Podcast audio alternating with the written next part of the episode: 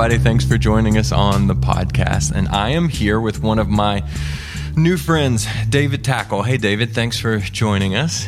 Well, thank you. This is really uh, quite a privilege. Yeah. So, David is uh, an author. Um, he, I, I said earlier, he's written more books than a lot of people have read, I think.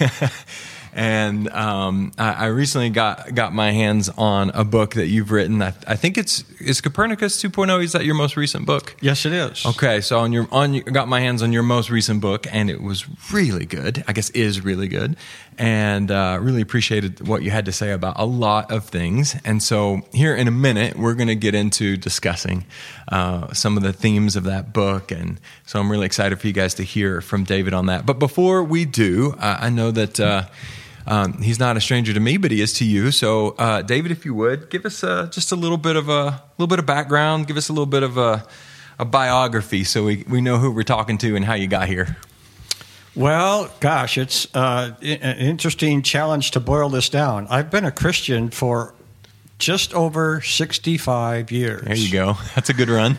and uh, and during that time, just investigated a lot of different aspects of uh, the Christian uh, faith here in in America. Mm-hmm. Um, started out uh, five or six years old, came to Christ, and started witnessing to my classmates right away. There I just thought go. this was really cool. Mm-hmm. Uh, but in uh, in in high school, I got involved in a what what I would now classify as a very, extremely fundamentalist mm. church and a lot of hellfire and brimstone, mm-hmm. a lot of shame and condemnation, mm. and uh, and and I guess maybe at that point you're pretty young. You didn't know that that wasn't entirely normal, or it didn't well, seem. I did know that it was countercultural. Okay, and and that gave me something to work with. I I, mm-hmm. I wasn't really happy with the family I was growing up in. Mm. And so this gave me uh, uh, the one place where I had a sense of identity, and mm-hmm. uh, I became, you know, the star pupil Okay. And leading the youth group and all Good. of that fun stuff, you know. And um, but when I was about 17 or 18, I started having the problems that teenagers have.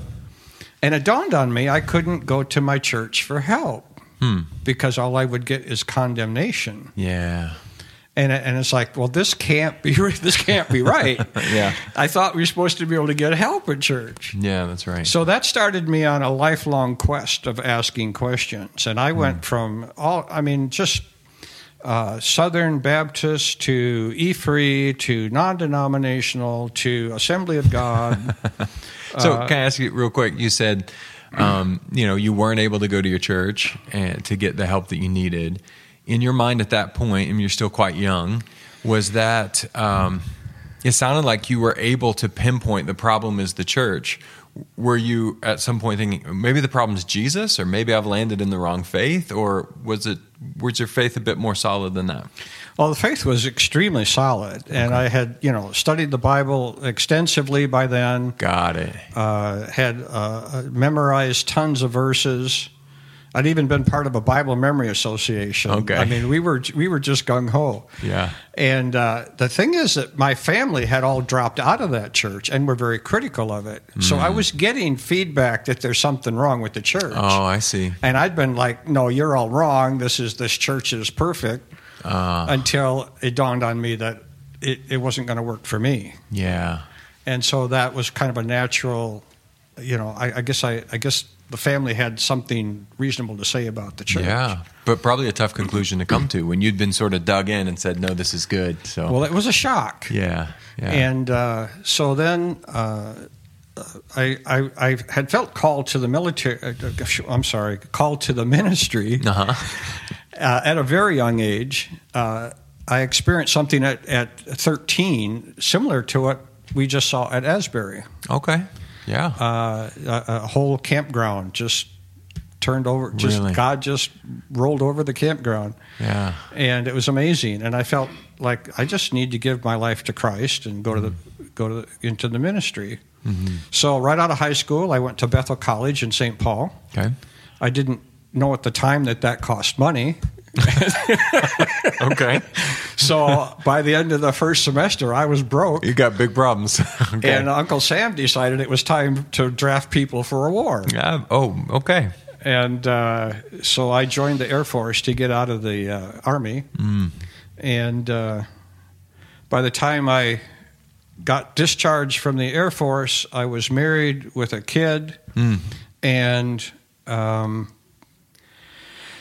things just piled up and piled up. I tried going back to, to uh, Bethel for another year and ran out of money again and went into the computer industry to make a living Okay.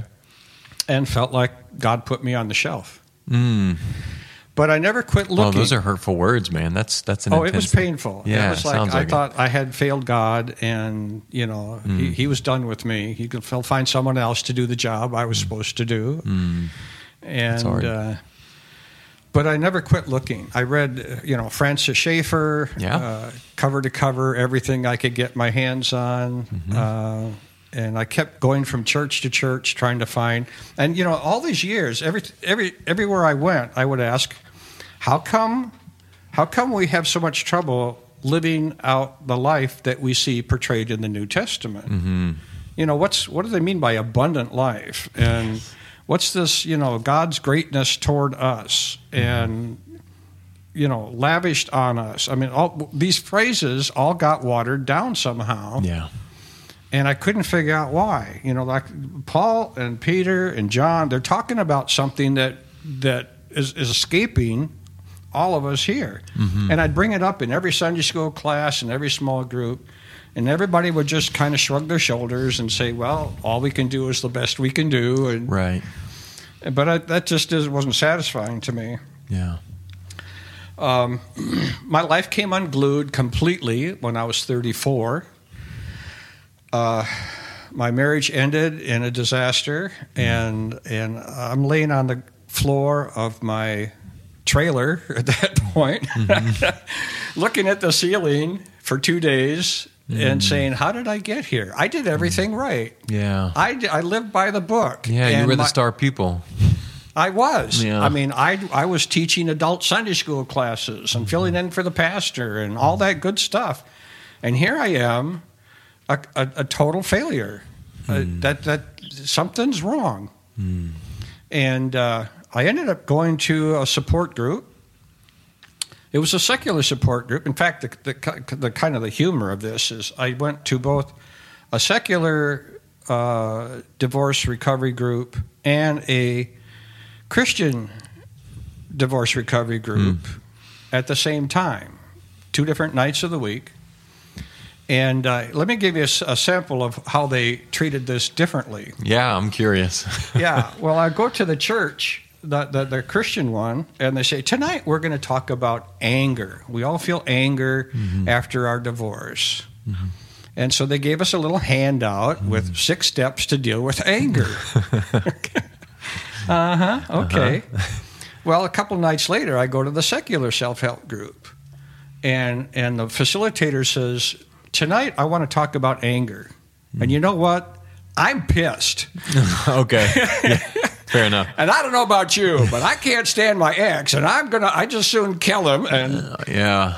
and guess which one was more helpful? The one that was authentic, the, one where they told the truth. Yeah. yeah. Well, see, this is kind of a wake up. And then I'm sitting in this small group one night, and it was uh, everybody was sharing part of their their disaster story and how painful it was.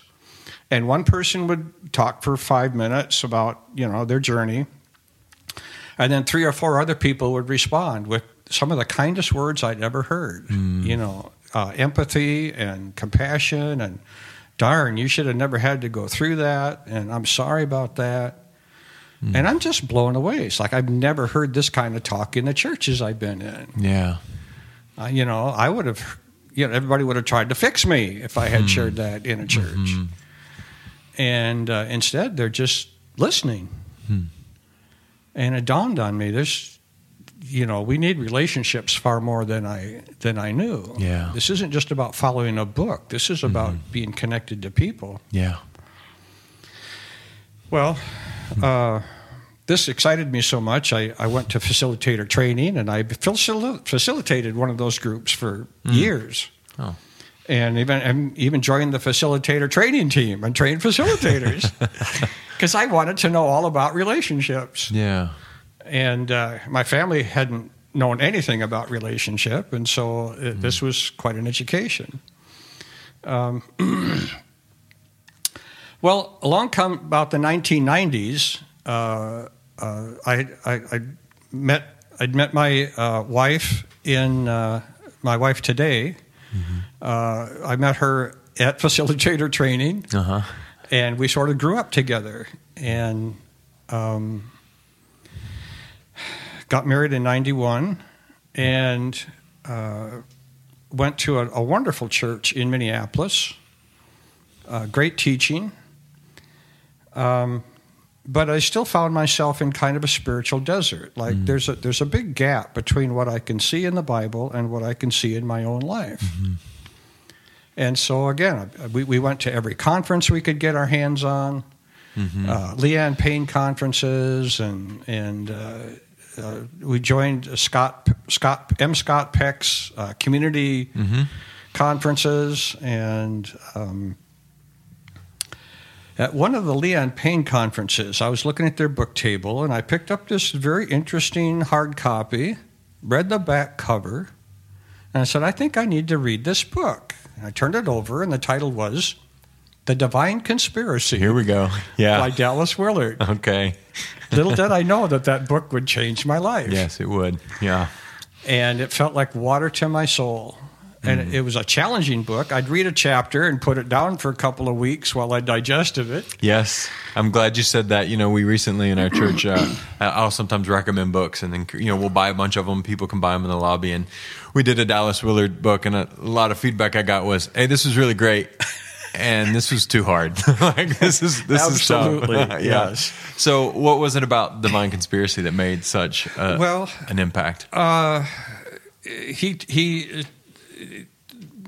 metaphorically he turned my world right side up. It, hmm. it was it was his view of kingdom being very present, mm-hmm.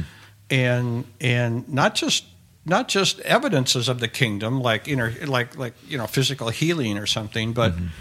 but that kingdom meant God was active mm-hmm. and present. Kingdom is all about God doing uh, what we can't do for ourselves.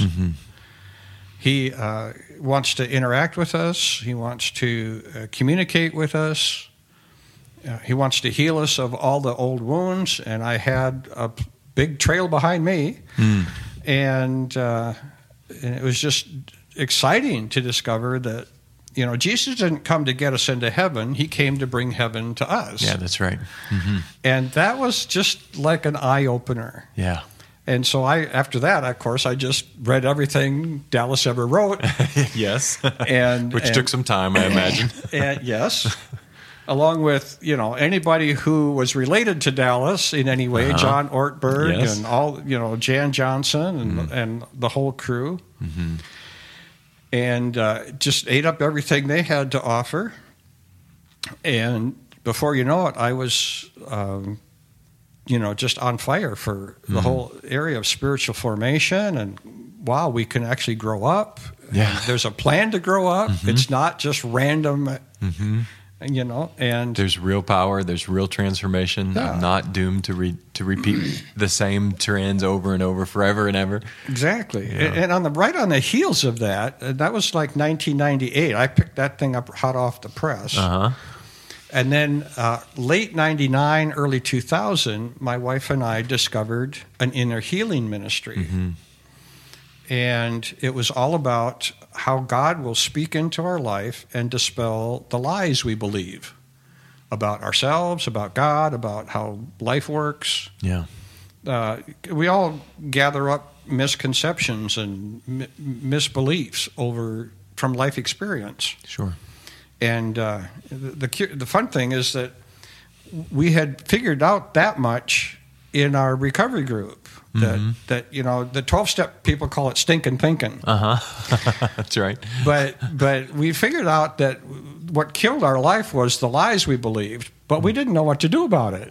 We couldn't get those things out of our head. Yeah. You, know, you can't just sit on them, and you can't overrun them with willpower. Yeah, you can't just decide to believe something different. No, that's right. No, you, no, those things are subcortical. They get into your body, and Uh-huh. and uh, you believe things that you don't even know you believe. Hmm. Well, here's this guy with a, in a healing ministry that says you can invite God into those things, and He can tell you what the what the lies were, and when He speaks the truth, it's life changing. Mm-hmm. Yeah. It's real different than hearing it in a book or or uh, from a pulpit. So, well, this sounded reasonable. So my wife and I started praying with each other, and we started in January of 2000. By March, I was online looking for a seminary. Mm. Okay. That's how unbelievable that those two months were. We just uh, wound after wound, and unforgiveness, and regrets, and hmm. hate, and all kinds of things got purged out of our bodies. Yeah. And it was like, if God can do this, I would like to be in the ministry. Hmm. Yeah, because you've just experienced the power of two people being honest, seeking the Lord with real hope and expectation, and things that you thought were probably just a part of the hardware that they were that they were always going to be with you. Mm-hmm. Suddenly, you're free from those things. Unbelievable. It's beautiful. So uh, it took us a while to extricate ourselves from Minnesota, but we packed everything. I quit the only good job I ever had. Oh no. Okay. I was I'd been in the computer industry for 27 years and loved it. I was had an aptitude for it, enjoyed it. Quit my job, packed up, and moved to Pasadena. I went to Fuller Seminary, uh, which was way more difficult than I anticipated uh, on many levels. But we survived, and uh, by the time I graduated, we were deeply involved in a parachurch ministry there.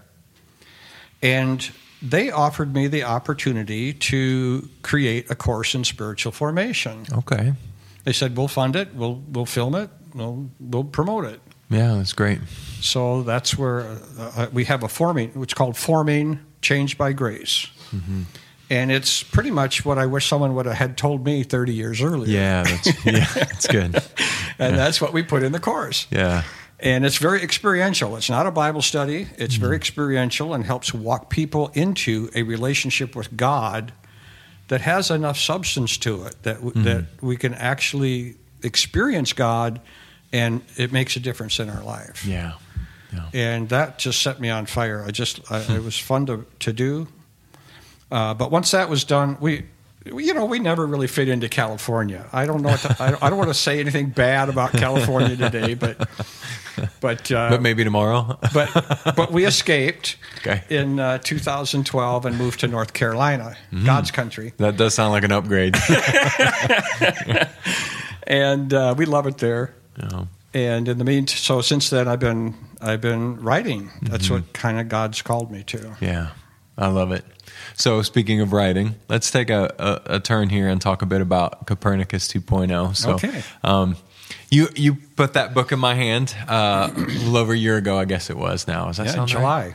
Yeah, so uh, not quite a year ago. Um, and uh, it took me a while to get to it. I said, I will read this, but there's a stack of books I've got to get Oh, to sure. first. You know how that goes. Um, and uh, really enjoyed the book once once uh, I started digging into it. Um, it took me a while to get to it. It didn't take me long to get through it because I was I was pretty excited uh, reading it. Uh, the way you were able to frame things is really helpful. Um, but the title sort of sits there with a big question mark. Uh, so tell tell us basically the premise and and what uh, what that uh, that title and then ultimately the the crux of the book is about there. Well, uh, Copernicus 2.0, a call to reformation. Uh, Copernicus, if you remember uh, your history at all, uh, he's the guy that decided, you know, up until, up until his day, everybody believed the Earth was the center of the universe, and all the planets and stars revolved around the Earth. And they had good reasons to believe that. They had some biblical, some actually scientific. And we don't have time to explain all of that, but uh, they had worked out all the math for the retrograde motion of the planets and Okay. all that fun stuff. But Copernicus figured out that if you put the sun at the center and make the Earth just one more planet going around the sun, that the that the math made a lot more sense Ah, I see. and the model worked better. Mm-hmm. And it explained retrograde motion as just a, a, a perception thing, not not a physical thing. Mm-hmm. Well, it completely transformed astronomy mm-hmm. in the years to follow. The reason I use that metaphor is that I've come to the conclusion after 50 years of searching that much of the Western Church, the theology and the, the life, the, the, the worldview, and the, the, the way that, the, actually, the lens that is used to read Scripture, hmm. this all revolves around a center that was never supposed to be the center. I see. Yeah. And that center is uh, moral, moral law. And at the very core of what many Western churches uh, believe and, and operate in is a worldview that revolves around moral law and judgment and pardon and, uh, and justice. I mean, it's like, um, whereas the real center of the universe hmm. is a God of love. Yeah. Now, at first glance, that doesn't seem, you know, well, yeah, we all know that God, God is love. love. Yeah. And, Yes. and, you know, why are you making a big deal out of that? We have mm-hmm. love in our moral centric universe, too, you mm-hmm. know. Right. But as you begin to investigate what, what this lens does to the way we look at all of the practical theologies that govern our life, everything, I mean, I'm talking about gospel, sanctification, mm-hmm. Christian identity, mm-hmm. all of these things are impacted by what we view and how we how we perceive to be the governing rules of interpretation, mm-hmm. if you will. And so, um, That's a major shift, and I think I think people. Uh, it was interesting. You said, "Well, we've got love too over here in this in this worldview," and it made me think Yeah. back to Copernicus when when Copernicus said, "Actually, if if things are oriented around the sun instead of the Earth." Um, it wouldn't have been rational to say, well, no, we, we have both a sun and an earth, but what is at the center with everything revolving around it fundamentally changes the way you understand yes, practically everything. Yes. And so that was a major shift in the way people understood the world in which they lived at that time. Right. And you're saying it actually a similar sort of seismic shift needs to happen in how we understand um, from a spiritual vantage point the, the world that we're in now. Does that, does that sound like a right yes, summary? absolutely, Yeah. Mm-hmm. and it's massive. Let me just give you a, a, a, a glimpse at what we're talking Yeah. about. Let's take let's take the gospel itself. Mm-hmm. I mean, right at the right at the very core uh, of our of our Christian faith, especially as evangelicals or or conservative Christians. Mm-hmm. Um, what what we normally think of as the gospel today is the big story is God created uh, a universe, uh, we planted these moral beings on the on Earth, and gave them some laws to live by. They broke them, mm-hmm. and we've all broken God's laws, and therefore justice demands that there, you know, we spend eternity away from God, or that there's some incredible penalty for breaking God's laws. And uh, but if God were to enforce that law, there'd be no people left for mm-hmm. eternity. Mm-hmm. So he found a way around the laws of justice by shifting our guilt to Jesus. And if we'll just confess, yeah, I am a sinner, and and I do believe that Jesus took that for me, um, God will erase your record in heaven Mm-hmm. and uh, give you a visa so that you can go to heaven when you die. Yeah. Well, that leaves me with a question about so, how does that impact my life today? Mm-hmm. Now, let's look at all of this from Or if I can just hit pause real quick, I just want to point out, just in the way you laid that out, um, it really does put the law at the center of the whole. all of Yes, those yes. mechanics at the core of what's driving everything is Did you keep the law? Yes or no? Absolutely. And and notice the legal terminology in our gospel. You broke the law. You deserve to be punished. Mm-hmm. We can get you a pardon. Mm-hmm. These this is all legal terminology. Mm-hmm. So the only this this helps reveal the fact that we're looking at the entire process of salvation through a legal lens. Now let's shift and say, let's put the God of love at the center of the universe. And the reason that God created the earth is he wanted a big, big family, Yeah. Yeah, that's right. a, a house full of kids to love and to raise up to show a family resemblance. Well, the kids decided they wanted to do something else Uh huh. and they went off on their own. Little did they realize that when they did that, they were not master of their own fate. They became enslaved to something else mm-hmm. and in bondage. God's response was to launch a rescue operation to get his, his children back. If the only reason Jesus came was to make sure we got into heaven when we die, Yeah. then everybody thinks discipleship is optional and I can be a Christian for as long as I want and, and never be a disciple. Mm-hmm. Yep. That's that's a common belief today. That discipleship is for the super Christian or Yeah. those that are really serious about their faith. Yeah, this is a subject we've actually hit a lot lately in the life of our church because I've I've been increasingly frustrated by that reality where people uh, this idea that you can Jesus never implied that we could be a Christian without becoming a disciple. That's right. and that's a distinction that we've added. Right. But it's it's nowhere in Scripture and it's nowhere in the teachings of Jesus. Well, and now let's go back to uh, what we just talked about. If we have a love centered gospel, mm-hmm. and the reason God came was to rescue us from evil and from the ways of this world, discipleship is the is the answer to the problem. Mm. How do you live in the kingdom? How do you if if we're being reconciled to God, what does that life look like? Mm-hmm. Well, we all have to be retrained Yeah. in life in the kingdom because it's not like life in the world. Mm-hmm. Well, that's what discipleship is for. That's right. Yeah, it's an entirely new way to see the world and to move out into it. In other words, the whole reason for coming to God as a sinner, the whole reason for coming to God is please rescue me. Mm-hmm. I want to be free of this junk and I want to live the way you designed us to live as one Mm-hmm. of your children. Yeah. Teach me how. Yeah. That's discipleship. Hmm. So now, now all of these things are welded together: the the salvation and grace. See, grace. see, the way this these legal lenses have also distorted all of our terminology. Hmm. If you ask person to uh, a Christian to define grace, they'll say, "Well, grace means you don't get what you deserve, mm-hmm. and you you get something you don't deserve." Mm-hmm. But see, we're talking legal terminology again, and mm-hmm. earning and not earning.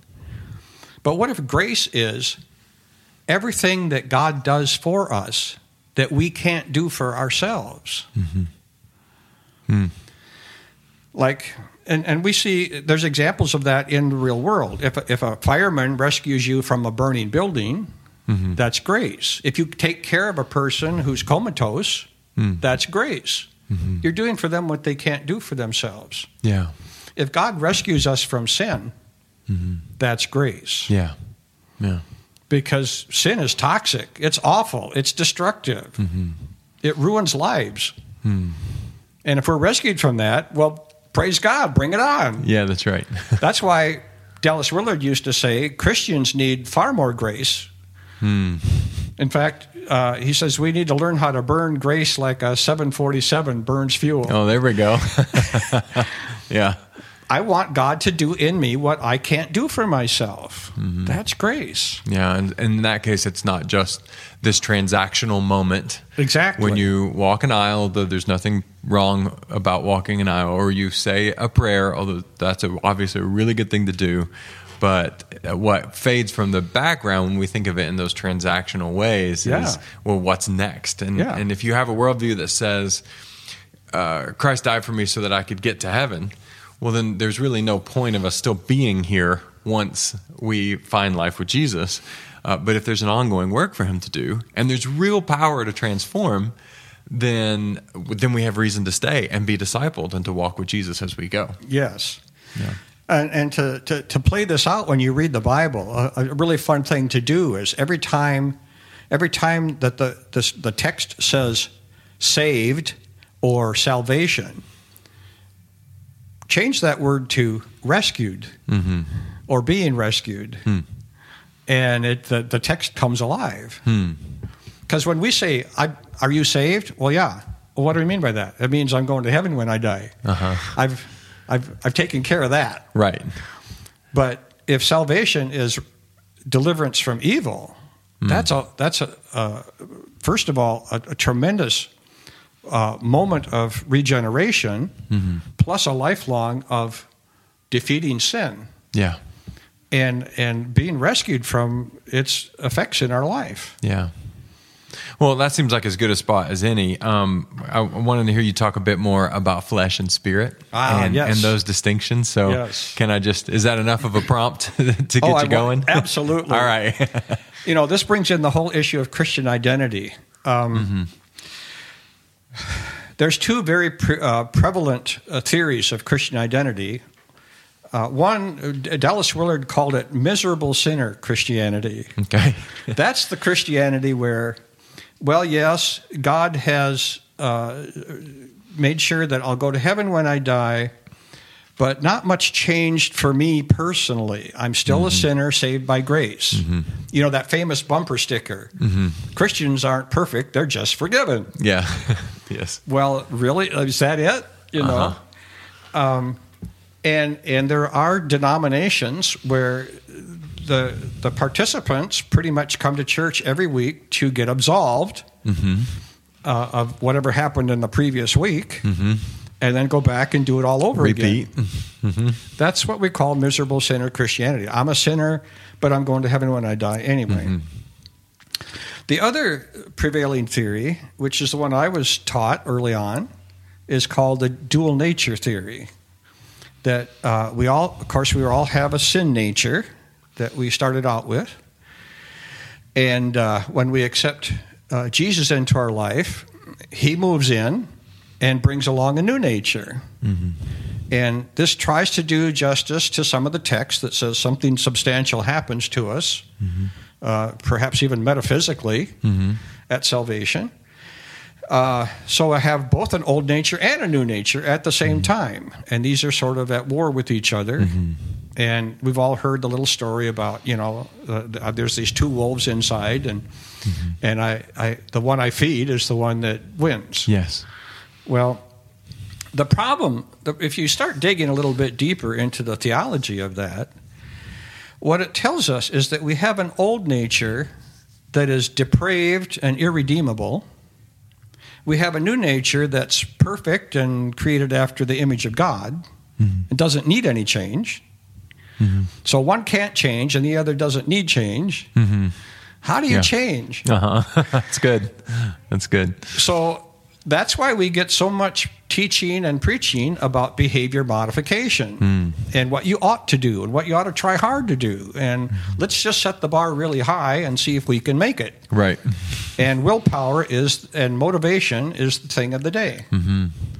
And, And maybe some shame too. oh, a lot of shame that helps to motivate. If we can condemn you or convict you a little bit, you know, you'll you'll try harder. Um, but when we read the New Testament, you know, Paul's pretty clear that flesh and spirit are at odds with each other. Mm-hmm. So how do we resolve this issue? Mm-hmm. And that perplexed me for a very long time. And I started reading it. uh, uh And see, some of our translations make this really hard because mm-hmm. uh, there's a there's a Greek word sarx, which means flesh, and it's a very broad term. It can mean everything from the flesh and bones to Right. To uh, sinful inclinations. Mm-hmm. And so it only you can only tell what it means by looking at the context. That's right. Yeah. Okay, so so far so good. But some of our translators took the liberty of hmm. telling us what that word meant. Mm-hmm. And so where where it should have just been translated flesh, they translated it sinful nature. Yeah. So that's part of where the problem comes in when we read our English Bible and it tells us right there in black and white the Uh-huh. sinful nature is at war with the spirit. Mm-hmm. The problem is uh, with, with understanding that everybody has both flesh and spirit. Mm-hmm. Whether you're even unsaved people struggle with uh, bad inclinations. They know how to bite their tongue when they should Mm-hmm. Right. Mm-hmm. not, say the bad thing. Uh, they can be polite and civil when they don't feel like it. Mhm. The idea of having two wills within us, you know, things that we want to do and we don't, and and vice versa. So- well, see, that's that's a clue. If if an unsafe person can wrestle with these things, how is it? Uh, Any different? How is it any different for a Christian to wrestle with these Uh-huh. things? Um, and that that that gets into partly into the sanctification issue, but as I thought about this, it dawned on me that if if if you understand that both saved and unsaved people have flesh and spirit, then what's the difference between old nature and new nature? hmm It's a good question. And and what what what I've come to believe very very firmly is that under the old nature, sin dominates the flesh, which then crushes the spirit. Hmm. We're in bondage. Mm-hmm. Under the new nature, the spirit is alive hmm. and powerful mm-hmm. in partnership with God. Mm-hmm. And as Paul says in Romans 8:13, with the spirit we are able to put to death hmm. the deeds of the flesh. Yeah. And all through the New Testament we see an optimistic view of dealing with sin. Mhm.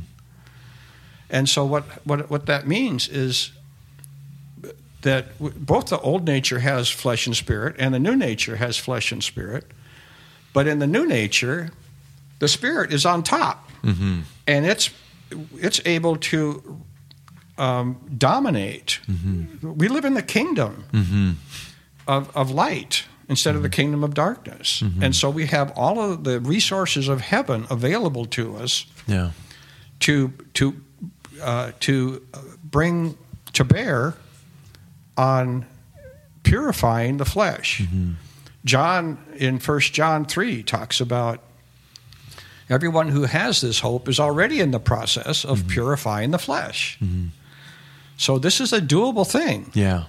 It's a winnable war. Yeah, it's good. I- I feel like a lot of people will, will read Romans 7, for example, and say, well, you know, Paul really struggled. Yeah. Um, so what hope do I have? you Yeah. know, what's the chance I could possibly win if Paul wasn't uh, winning uh, himself? Yeah, well, see, Romans seven is a whole other discussion. Uh-huh. but but the short version is from about chapter four up through four, uh, chapter seven is one massive rhetorical argument Mm-hmm. in which Paul is arguing that trying to live by the law doesn't work, Yeah. Mm-hmm. and and he he. Uh, personifies that in chapter 7 and mm-hmm. says if i'm trying to live under the law and live up to the law mm-hmm. then i see this other thing at work in me that that keeps me from being able to do that That's right. and then the law kills me Mm-hmm. and then so what's the answer to that in chapter 8 he says god did something the law couldn't do That's right. So it's old man versus new man. Yes. Yeah. When people have that, I usually just say, well, I kind of flip over to chapter 8, and there's a very different picture that's painted. exactly Yeah, yeah. I, I, it's there's such a pressing need for for hope around. Um, uh, sanctification is one way to put it, but I just see um, a, a lot of a lot of Christians who don't really believe in the transforming power of Christ within them, and I think it has a lot to do with this this worldview that you're that you're that you explain really well in this book. Absolutely. Yeah. And and you know, it, when I was in seminary, I had to read a book called Five Views of Sanctification. Mm-hmm. It was one of the worst, most depressing books I have ever read in my life. Yeah, because out of the five theologians, uh, four of them couldn't tell you how the Holy Spirit was involved. Hmm. I mean, these are leading theologians in their hmm. in their denominations and fields, but they would quote a bunch of verses saying God does something, and a bunch of verses that said we have to do something. And their hmm. and their solution was, and I'm sure we've all heard this: if you try really hard, the Holy Spirit will help you. Yeah. Well, I know a lot of pastors that have tried really, really hard and they burned out. Mm-hmm. Mm-hmm. Me so too. how come that doesn't work? Yeah. That all, didn't all that work, you know, uh, solicit the help of the Holy Spirit and Yeah. make the problem go away? Yeah. Mm, I, I don't. I don't think that's really true. Mm-hmm. But see, the curious thing about these theologians that had this idea is that it kind of puts the Holy Spirit in the background somewhere. Mm-hmm. Like if I try really hard up front, He'll give me vitamin shots mm-hmm. and help me do stuff mm-hmm. and strengthen me. Well, what if instead the Holy Spirit was out front? Yeah. There and we, we, could engage with him and talk to him and say, "Look, I'm having trouble with this. Um, you know more about life than I do. Yep. How about you help me figure this one out, or or touch that part of my soul that's broken, Yeah. and heal me. You know, or expose it. You know, search me, oh God, and let's let's find out where the cause of this is, and uh, and and have God actually work with us. See, and the key word there is par- uh, participation. Yeah, I like that. Yeah. And I, I, I really like that word because uh, most of our mistakes in discipleship and spiritual development are mistakes in participation. On the one end of the spectrum, we have people who just set the bar really high and try hard to live up to it with willpower.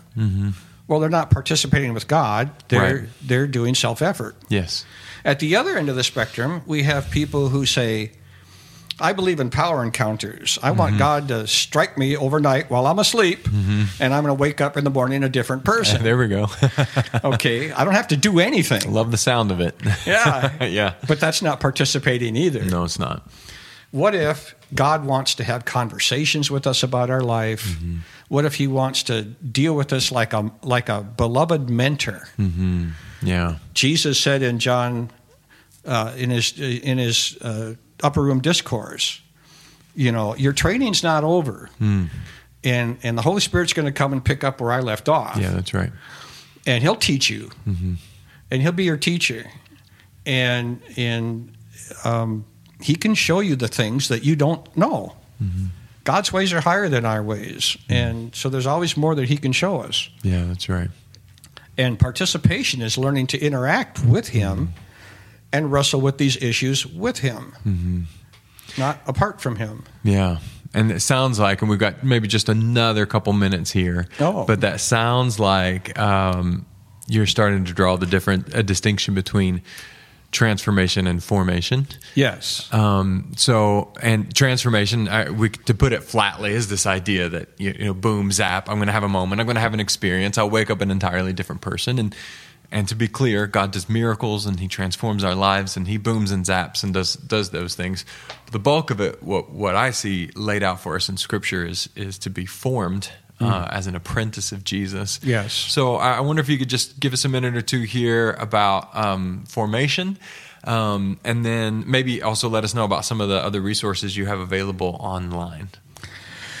okay well uh, spiritual formation is an interesting phrase the, the thing is uh, it's uh, we don't have a choice about that hmm. everybody is being spiritually formed all the time Yes, glad you said that. just a matter of what. What are you being formed by? Yeah, not if. We're mm-hmm. formed by everything we think, everything we mm-hmm. do. Sometimes things we don't do. Mm-hmm. Sometimes uh, what other people do to us. Those things all shape us uh, and form us over time into the person we become. Mm-hmm. What Christian spiritual formation is is what if there are things we could actually do to direct how we're being formed mm-hmm. rather than have it happen to us accidentally mm-hmm.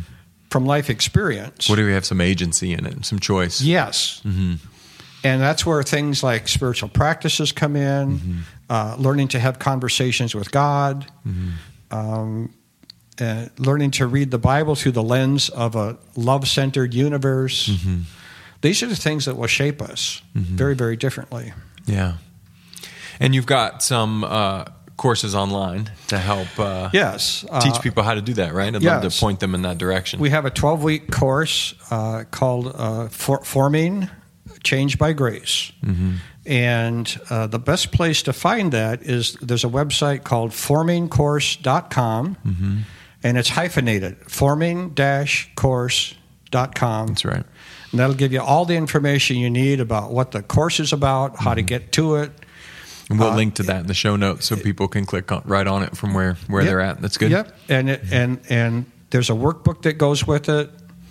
Uh, it can. It's really a 12 week course uh, of uh, 90 minute sessions minimum, and uh, it's very experiential. It's not like a typical Bible study at all. It's very experiential and walks people into an interactive relationship with God that uh, that can change change us from the inside out. It's great. Um, one more thing. This this one's really personal to me, um, and I've I've told you why. I've shared some stories of things that the Lord has shown me over the time, and, and stuff that we have um, uh, talked about a good bit uh, in the life of our church, which is um, when it comes to spiritual formation, the the difference between rowing and and sailing.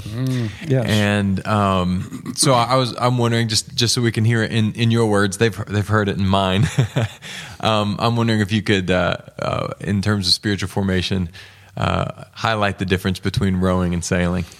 Yes, um, rowing uh, rowing is hard work, and many of us uh, have tried rowing our way to change, and uh, it feels like we're rowing against the current. Some of us feel like we've only got one oar, Yes. yes. or didn't get any oars at all, Uh-huh. Just paddling with our hands.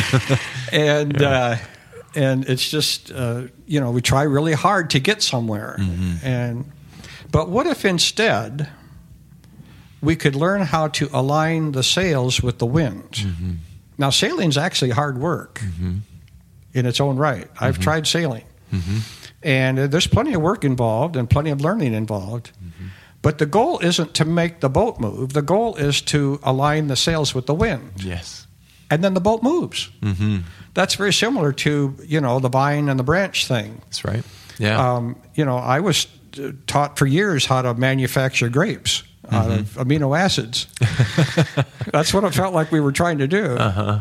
But once you learn how to connect to the vine, grapes happen. hmm Yeah, that's and it's a very different, you know. And I love the rowing and sailing because uh, people catch that really quickly. hmm That there's a real difference between connecting to God for change versus trying to get there on your own. And um, so it's it's a it's a metaphor that that's pretty clean, I think. And Yeah, but there's so much striving involved, and there are people who are trying really, really hard, um, and they're doing the things and they're checking the boxes, Mm-hmm. but they're not finding any real experiential life with Jesus. and, and they don't feel the character transformation inside. That's right. They're cleaning the outside of the cup. Yeah, exactly. I think you're quoting someone reputable when you say that. and of course, when you when you put your sails up and you catch the wind, Yes. uh, what makes the metaphor so helpful is, is the, the Holy Spirit. Uh, the word Spirit means pneuma, Yes. or is pneuma means wind, uh, breath of God. We literally catch what the Father is doing, um, and then then we can, if we need to go against the current, we've got all the horsepower we need to do it because it's the breath of God and not our own striving. Yeah. So What, one more resource I could offer. Okay. My, my primary ministry site is called kingdomformation.org. Yep.